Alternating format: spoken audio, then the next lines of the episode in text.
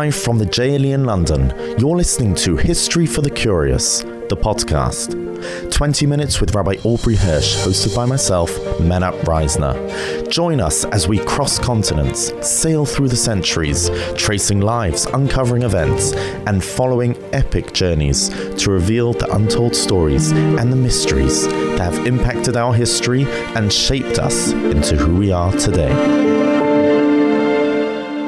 Good evening and welcome back to part two on the Maharam Rothenburg.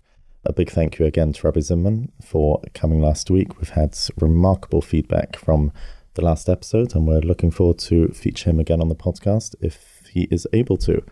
Rabbi Hirsch, we left off last week by saying that the ransom story is not as simple as it seems. You said that the Maharshal can't understand why it would not be paid in such a case. The Rosh never speaks about the ransom being too exorbitant and the 16 was it 16 documents? Indeed. Doesn't mention it either. So you left yep. us as usual on the cliffhanger. What on earth happened why did he not get out of jail? Right. Well it wouldn't be a podcast if i couldn't demolish of course. a legend. So i would like to quote from an article by Eitam Henkin Hashem Yenakim Domov, who was murdered by Hamas terrorists in 2015 alongside his wife Naama. He was the son of Rabbi Yehuda Henkin, and he authored a number of articles on halacha, including on this topic. And he wrote as follows that in the writings of the Rishonim, we find a direct and explicit reference to this precise scenario of kidnapping and ransom. One of the Rishonim writes that one of the great Torah scholars of the generation, was seized by the ruler and held in captivity in prison until his death. The ruler kept him captive in order to collect great sums of money for him. And this Rishon stated that it was prohibited to give in to the ruler's demands for the sake of the public good, except if he is the leader of the generation. Now, this ruling that I just mentioned doesn't refer to the story of the Maharam. It is brought by the Ri Hazaken, who died over a hundred years before the Maharam, which means that all of Ashkenaz and Spain, and Rabbeinu Yonah and the Rashba, and in Provence the Meiri, they all knew this halacha. And in fact, the Ramban Nachmanides writes the entire responsum word for word. And that means that if it was the leader of the generation, the Maharam should have allowed himself to be ransomed, which echoes the astonishment of the Maharshal.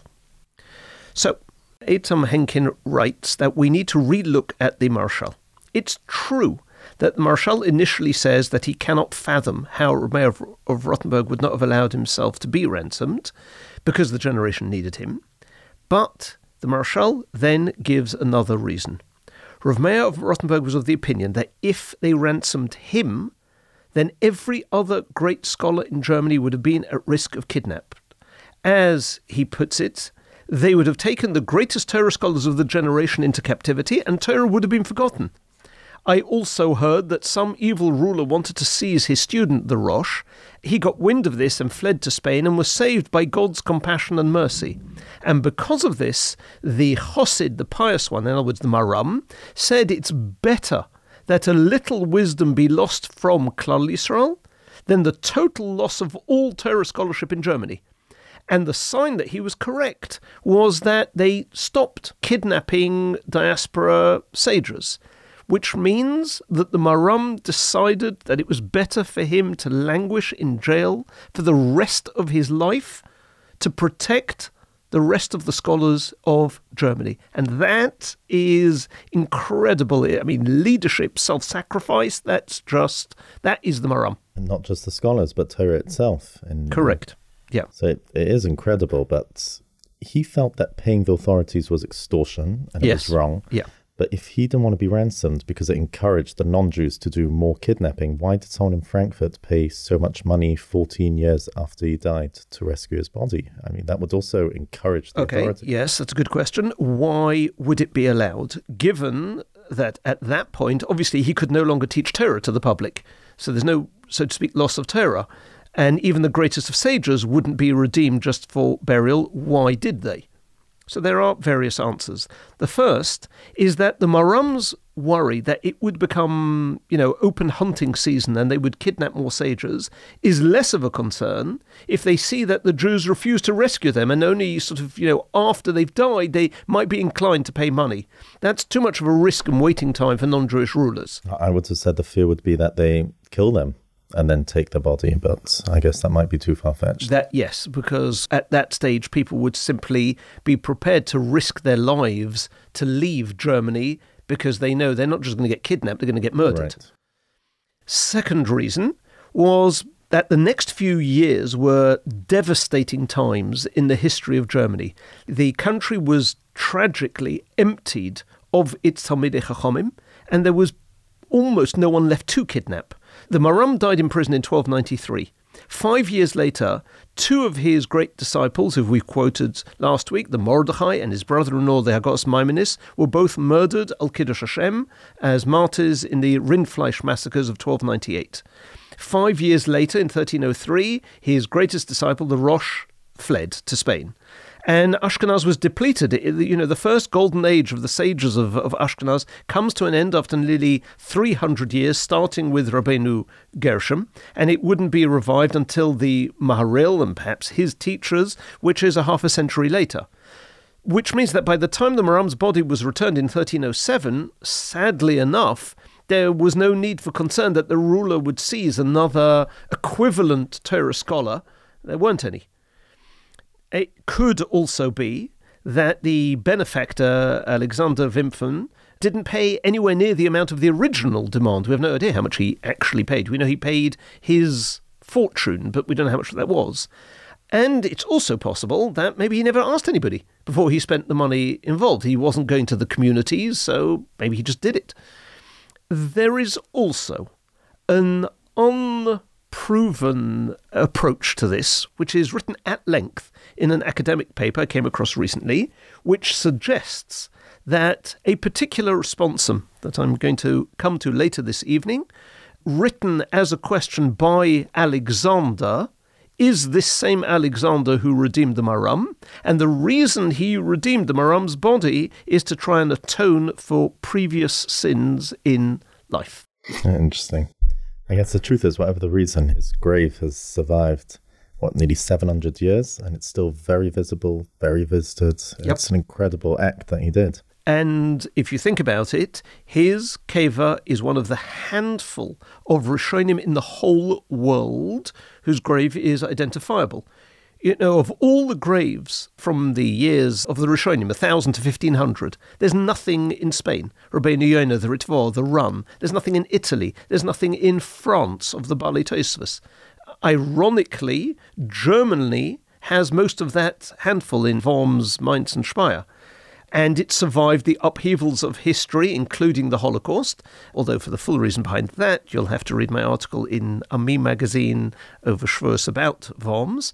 But yes, it is a place where people now can daven, can go to.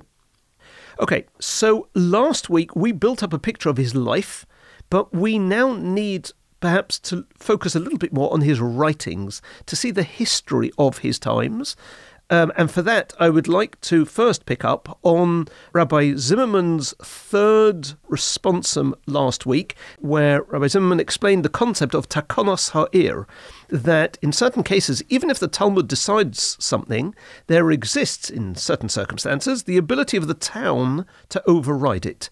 This is the idea of, you know, the rights of the individual the rights of the tzibur, of the community. It's one of the most fundamental elements in all of the Maram's writings. More than 80 of his truvas deal with community. The definitions of individual freedom, of government by consent, I mean Jewish government, and the limitation of the power of the majority, of the importance of group responsibility. So you know, this isn't a podcast on constitutional law or philosophy, so I'm not going to elaborate to the degree that the Maram did, but I just want to explain historically that the need to decide between, on the one hand, communal needs and on the other hand, the individual rights of a Jew really emerges in the Middle Ages it wasn't necessary in the times of the Gemara, and that's why the Maram was able to override certain hanhagas, certain practices, because community hadn't really yet been conceptualized. Whereas now, since the Jews didn't belong to any of the feudal classes, they had virtual self government. And the secular government, the, the non Jewish government, consented to this because Jewish self government made it easier to collect taxes from the Jews. The government now taxes the community as a whole, and the community taxes its members. But how much tax does each person pay? Does it follow wealth? Is it, you know, based on your IRS returns? Is it based on land value? Is it like council tax in England? Is it simply that everybody over bar mitzvah or over 20 pays? How, how does how's it done? And presumably also what right does an individual or a minority have to protest against the community? Yeah. Now, I'm going to share two actual examples which you wouldn't necessarily associate with this concept, but they are also at the heart of this question. One question addressed to the Maram um, is as follows There is a town where there are only 10 male Jews, exactly a minyan, and one wants to leave town. Can the others force him to stay? And the Maram says if they don't have a minyan without him, yes, they can force him to stay or force him to hire someone to take his place and he quotes a Tosefta in Bava Metzia, that the people of a community have the right to force each other to pay to build a shul or to buy a Sefer Torah. So you can use coercion to satisfy the needs of a community. And this would apply if there's only one bathhouse keeper or, or one baker in a, in a Kehillah, and before Yontov he wants to go home. We can prevent him from doing so. Why? because the tzibur, the community, has certain rights over the individual. This is all being conceptualized now in Germany, right? Here's another case. Um, Reuven and Shimon, right, A and B, were captured and held for ransom. The former Reuven was rich and Shimon was poor. So Reuven spent money with the help of his mother and he effected the release of both Reuven and Shimon. Reuven now says that since Shimon asked to be ransomed, to, to be redeemed rather, he should pay for his share of expenses. And Shimon says, I didn't ask to be redeemed. Um, you know, I was in jail. I would have found a way out. It brings a bell with uh, Gemara that one can uh, pay for something without someone's knowledge. Right. So the Maram says as follows A Jew can be ransomed or redeemed, in other words, even against his express will and then be charged with the expenses incurred. Uh, because a captive in the hands of a non Jew, his, his life's in danger. And therefore, anybody who um, gets him out is praiseworthy and entitled to all the expenses. Um, and in fact, Jews threatened by a common danger can force one another to contribute um, their share, even if the wealth is not being looked at as a factor, as a clause. Um, and therefore, they have to share the expenses. There will be some allowance made for wealth, but Shimon will have to pay some of his way. Even though the rich person would have paid the ransom anyway. Yeah. Yeah, you benefited, now pay up. So, yes. seeing that this is a whole new concept, he must have had a source for deciding that the community's affairs take such precedence even over the individual? Source, yes, but he expanded what it was into areas that had never been asked in halacha. You find this happening in the 20th century when, let's say, medical shilas came up with Moshe Feinstein, for instance, that they were able to trace ideas in the Gemara, but equally, as Rabbi Zimmerman mentioned, they were able to override them when they felt that the, the, the setup was very, very different. I find even the concept that there wasn't always the idea of community is fascinating because that's all we've yeah. known. I mean, we could go into it, but I just think it yeah. would take away from the history approach. But through his writings, you can see that quite clearly. Now, he does write that to create Kehillah rules in the first place, you've got this town they're now setting up a community. It's got to have the complete consent of all its local members. Although complete consent, does that mean majority or unanimity? Also, a major dispute this time in Jewish history. It's not only the Maram that's dealing with it, but he has a very strong hand in it. And from that point on, the entire community agrees on all regulations. Either they have sort of a constitutional assembly each time, or they elect the Shiva Tuvei the seven, so to speak, governors, who then have the right to make laws and enforce fines. Now, obviously, in non layman areas, in areas of halacha, so the rabbi decides. You can't you don't have a majority rule to, to go against uh, halacha. But this is, so to speak, constitutional and it's groundbreaking. And the Maram is the single greatest force behind it. Was there opposition to this? Right. So you might think that he had such broad shoulders and was, uh, we mentioned last week, for, for almost 50 years, the, the, the Supreme Court of Appeal, and that's why he could do this. So let's see this next truva.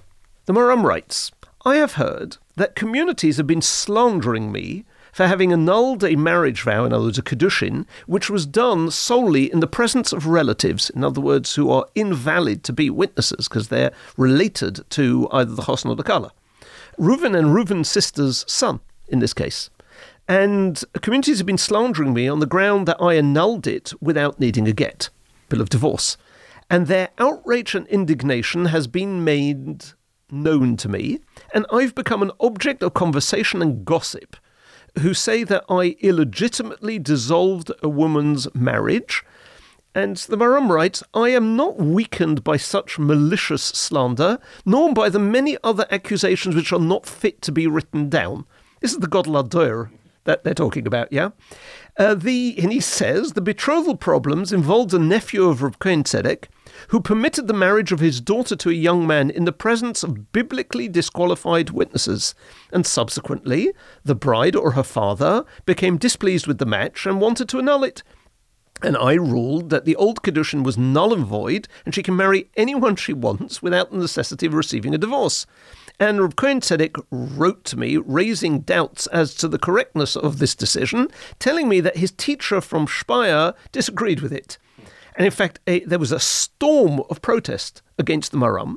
Rabbis and leaders of communities in Shum, in Speyer, in Worms, and in Mainz became incensed and they heaped abuse on the Maram and they pronounced a cherem against those involved in the action. They were probably not insane enough to include the Maram in this cherem. Um, but they wanted to force this woman to receive a divorce from her sort of new second chosn because she'd got remarried by then. And the Maram wrote a sharp answer to the uh, leaders of these three communities. And he says, We have never seen revered teachers of old act in the manner of the above mentioned community leaders.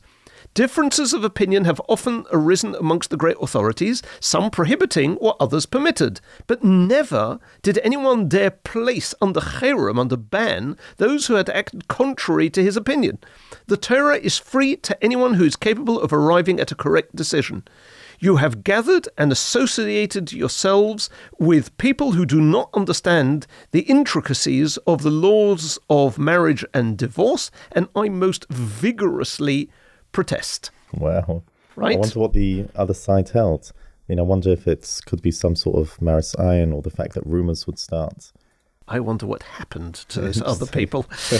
then we have another fascinating truva. The question can a man force his wife to receive a divorce from him because she had brought her shady boyfriend into their home and the boyfriend had threatened to kill the husband if he didn't treat his wife nicely, which doesn't sound very 13th century, right? And now, this truva has long been published, but there's a manuscript version which has an additional sentence at the opening, where the Maram writes in his answer, Concerning the young fellow, your relative, who you sent to me to heal him of his leprosy, I think you should be first to heal him, after which everyone else may continue. So the assumption is that, you know, the questioner isn't only asking for halachic advice, but while he's asking, you know, he may as well ask uh, this this uh, great uh, individual uh, to as a, as a mystic maybe he can heal the seriously ill. And clearly, it would appear that the Maram wasn't enthused with the new profession that was assigned to him, and he suggested that the inquirer himself should heal the leper. Without any instruction as to how. Which is a little odd. yeah. yeah, how do you cure, cure leprosy? So, take a new look at the Truva. It is possible to understand the matter in a completely different light based on the Gemara in Yevamos, which says that an evil woman is like Tsaras, is leprous to her husband. This woman is in the category of a wicked wife. And the basic question is was he allowed to divorce her against her will? Would he allowed to force her into a get? But that can also be understood as can he cure the leprosy by allowing divorce? He wasn't being asked for, you know, some potion. It was purely halacha. Can the husband force a divorce under such circumstances? And he answers, Yeah, it's in your hands. You want to do it? Go ahead. And it's basically good fortune that the sentence was left in the manuscript copy. And the reason for that, last week we mentioned, you know, often uh, history is missing. This particular truva comes from a set of truvas edited by the Maram's brother, Abarom, where, unlike normally, the truvas have not been anonymized. The introductions are there, the cities in which they took place are there, and there's a lot of historical data in these opening and closing remarks. So we have added pieces of information, and in this case, a piece of advice. And normally, the copyists who wrote out these truvas were only interested in the halachic content, and they didn't bother with prefaces and you know conclusions. So we are fortunate here. And in fact, from this very set of responses, we also learn that questions were sent to the Maram from northern Italy, Pizarro in one case, and in his introduction to the answer, the Maram notes that the Shael, the inquirer, Rabbi Yosef of Pizarro, had insisted that the Maram should carefully address himself to all the details of the question, to which the Maram answers, I don't have the time. And answering in detail is very time consuming. I could have learnt an entire Masechta of Gemara instead. And he notes that he would have been more detailed if there'd only been one or two questions, but this scholar had chosen to ask 14. It's advice that's still very relevant. Yes, absolutely. so, on to another truva about Eretz Yisrael, Hashkafa as well as Halacha. It's four questions. The first one is What is the merit of emigrating to Eretz Yisrael? To which the Maram answers, My knowledge on this subject doesn't go beyond the statement in the Gemara that a person who emigrates to Eretz Yisrael is absolved from sin, which applies to a person who commits no further sins in Eretz Yisrael. It doesn't mean do what you like and you're fine. Second related question Does a person buried in Eretz Yisrael escape the chibut hakever, the agonize, agonies of the, of the grave of rolling to Eretz Yisrael, which generally nowadays we say the answer is yes, and the Maram answers, I don't know. Which is interesting, and you've got to wonder if that is the case, because he was a student of the Hasidei Ashkenaz, and they would have discussed this type of thing. And I am wondering, I haven't looked into it enough, but I'm wondering whether he wanted to just stall the questioner from moving to Eretz Yisrael for other non-halachic reasons, and therefore there's a sort of discouraging him from this perspective. That will always be the issue with short answers. We can only speculate. Yep, absolutely. Third question Why did the Amoraim of the Talmud fail to move to Eretz Yisrael? And he says because it would have seriously interfered with their learning, because in Eretz Yisrael they would have had to spend much time finding a means of support. And we find that a person is even allowed to leave Eretz Yisrael to, to study with his uh, teacher of Torah, and therefore you definitely shouldn't break off your uninterrupted studies in Chutz La'aretz to go to Eretz Yisrael if your means of support would only happen with great difficulty. That would definitely be a serious opinion to contend with, although in today's world, obviously, it's much easier. But if you were talking middle of the 19th century, for instance, it can mean starvation. Yeah. And the last question on this topic was what is the meaning of the statement in the Gemara? A person who lives in Chutz La'aretz in the diaspora lives as if he doesn't have a god. To which he answers that Hashem's presence is primarily concentrated in Eretz Yisrael, and therefore a person's tefillos there ascend directly to the Kisei HaKavod, to Hashem's throne. So we could see that the Maharam gave very curt, short responses. Sometimes. Do we ever see him get annoyed at the questioners? Because I'm assuming he got hundreds from. Thousands. Listen, occasionally you do see him display anger, but that is for particular reasons, not for his sort of, you know, frustration. Yes. It's when a case is repeatedly brought up, you know, they're persistent litigants who will not accept psak. Or if a Jew threatens to go to the non Jewish courts, then he gets, you know, angry. But there are responses which show his knowledge of history. In one particular case, it goes to the origins of, of Ashkenaz. He is asked, do the laws of Avelus, of mourning, have to be observed for the death of an apostate who's a you know close member of family? Which is presumably somebody who either converted when the Christians came to town and remained a non Jew, or potentially somebody who voluntarily converted.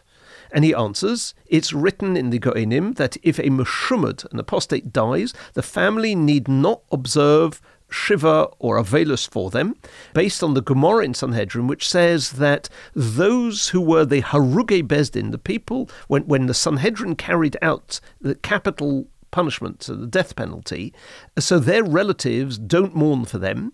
And even though the Gemara makes it clear that by virtue of this person being put to death, they achieve atonement and kapara, even so, they don't mourn. How much more so in this case, where it's a Meshumad whose misdeeds are never um, expiated. And then the Maram adds, and although Rabbeinu Gershom mourned his son for two weeks, this is not the halacha. He did so out of his intensely bitter grief which means that the son of possibly the greatest Ashkenazi sage, Rabbeinu Gershom, who lived over a thousand years ago, his son became an apostate. Now, we don't know the circumstances, the date, but you know, you want to know about kids off the derech? Well, that's what happened to Rabbeinu Gershom. Wow. Talking about his writings, you mentioned last week that he quotes Sephardi poskim as well as Ashkenazi. Can you talk yes. about that? Yeah, he displays a very high regard for the Rif and the Rambam, the Maimonides. They are two out of the three main pillars of Sephardi Psak. The third pillar is his own pupil, the Rosh. And he decides halacha in their favor from time to time, which, by the way, means that Ashkenazi halacha is far more mixed than you would think, and, and so is Sephardi halacha. You know, to think you're a purist, that we, with Sephardim we only do, or with Ashkenazim we only do, doesn't exist. And his responsa reached communities across Europe. Um, you know, the Rashba in Spain asked him questions. So that also uh, spread his psak there. Now, last week, you will recall, we touched on the question that during the massacre of the Jews of Koblenz, an individual, we'll call him Reuven, uh, his wife and four sons begged him to kill them before they fell into the hands of their enemies. And he did so. And he was ready to kill himself but non Jews saved his life. And therefore, maybe, maybe they could have saved his family's life had he had he waited. I mean, can you imagine living with that type of question? And he inquired of the Maram what he is required to do for, for penance, for tshuva, for this sin. And the Maram answered, I find great difficulty in deciding this case because a person is permitted to take their own life for Kiddush Hashem. But whether you're permitted to take the life of others, even for a deeply pious reason, is questionable. Now, we know this happened in the Crusades, right? And the Maram writes it's questionable. However, continues the Maram, such an act became widely accepted as permissible, and we know of great, many great authorities who martyred their own sons and daughters during the First Crusade. Even Reb Kalonymus did so, as he later wrote about in a Kinnah and therefore to require special penance for this would defame these earlier authorities, which means that even though the Maram himself might have decided differently about this martyrdom, he's not going to undo the ruling of old in this case. I don't necessarily open up a halachic discussion, but surely the reason why one gives up one's life is because it's one of the three grave sins, but murdering is also. So why would one take precedence to kill someone else? In other words, um, why would you be allowed to commit murder in order because you're doing it to save their life. The only reason you're doing it is because they will otherwise uh, be forced to accept Christianity or they're worried they would accept Christianity. In other words, it's not. one of the three grave sins. Yes, but but you're not doing it to save your life. You're doing it to save their life. Very different. But it is a, a question as to what action should be taken. So, okay, uh, let's perhaps deal with one more teshuva. Uh, once again, we'll call him Reuven. Had um, non Jews go and arrest his Jewish business opponents. The Jews fled, but they were pursued, and one of them was killed by one of these non Jews. And Reuven now claims he just intended to frighten his Jewish opponents into answering his summons to court, but didn't intend anyone to get killed. What is his status in halacha? The Maharam answers he is fully responsible for the murder of his opponent, because when a Jew falls into the clutches of Gentiles, his life, as well as his property, is in jeopardy, and the non Jews display no pity or restraint, especially when it's commissioned by another Jew, and their, their, their cruelty is boundless.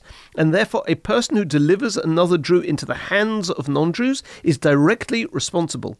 And this person is to be considered as much a murderer as if he'd actually killed his opponent with his own hands. And no penance is too harsh. He should be flogged, publicly disgraced, and Uh, made to wander as an exile, and his face should become black through fasting for a year or two and seeking atonement for his crime. And I subscribe to any punishment you may impose upon him. This is Maharam writes. So you left the best for last.